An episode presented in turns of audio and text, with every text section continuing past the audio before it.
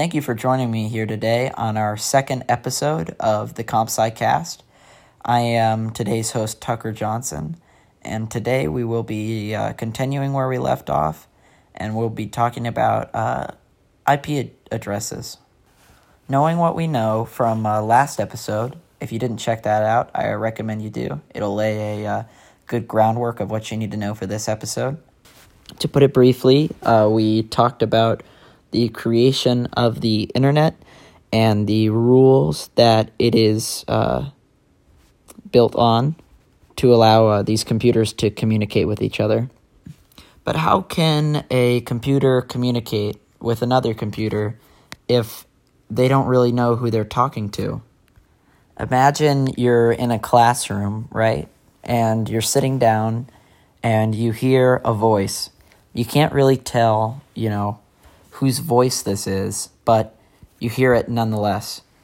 Sometimes you hear the voice, you know, say the same thing uh, two times, or the voice overlaps.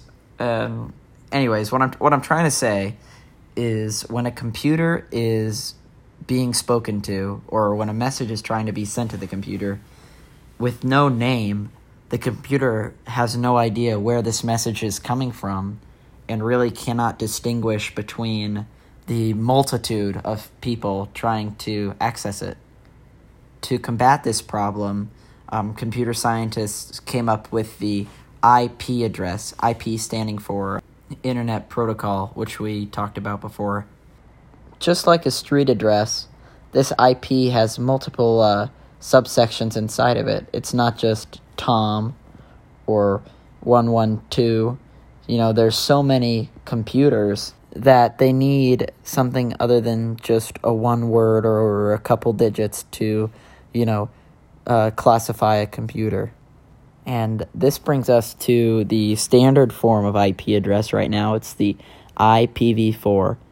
And an IPv4 is an IP address that's 32 bits long, 8 bits for each four parts of the IP you know, much like a letter or or no, a street address has like a city, state. You, yeah, you have your street address, and then you have your city, your state, your country, and you can keep going out with it. Well, a, a uh, an IPv4 is very similar in that way, where it is broken up into four chunks.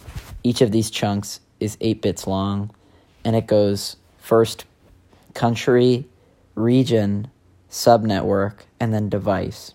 So each device on a network, you know, your iToaster, your smart fridge, your TV nowadays, pretty much everything that can access the internet has its own unique IP address. And this is so, you know, we can most efficiently communicate with each other.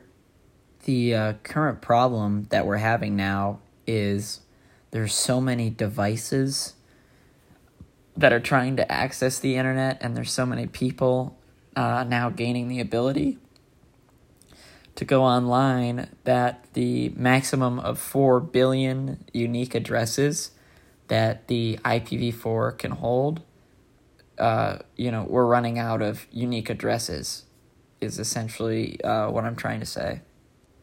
Thankfully, the people, you know, in charge of maintaining the internet thought ahead of this and started a multi year transition to the IPv6 address, which is just like the IPv4, uh, where it's a essentially a name for the computer, but this one is 128 bits in length and can provide 340 undecillion unique addresses I don't know about you, but I think that that should uh, keep us busy for the next couple of years.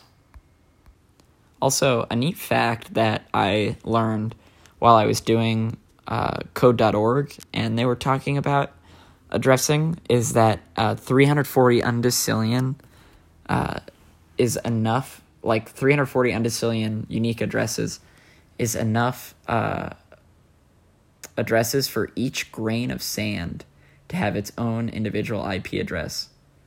I don't know. I just I thought that was a pretty cool fact. I thought I'd share it.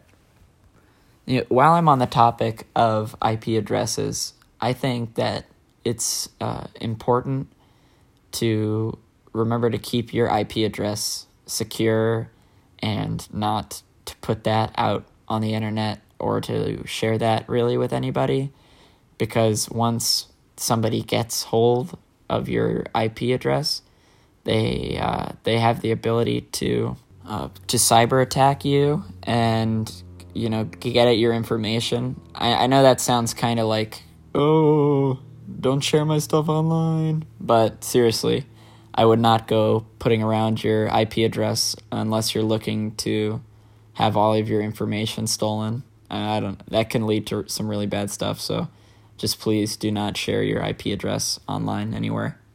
Actually, in the next episode, uh, we're going to be talking about DNS servers and like the process of going to a website.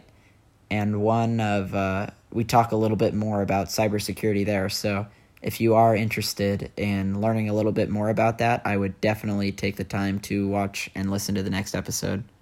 I'm sorry these things are uh, these podcasts are kind of rambly and hard to follow, but uh, to make it really simple for you guys, uh, I'm just gonna go ahead and uh, go over some takeaways for you.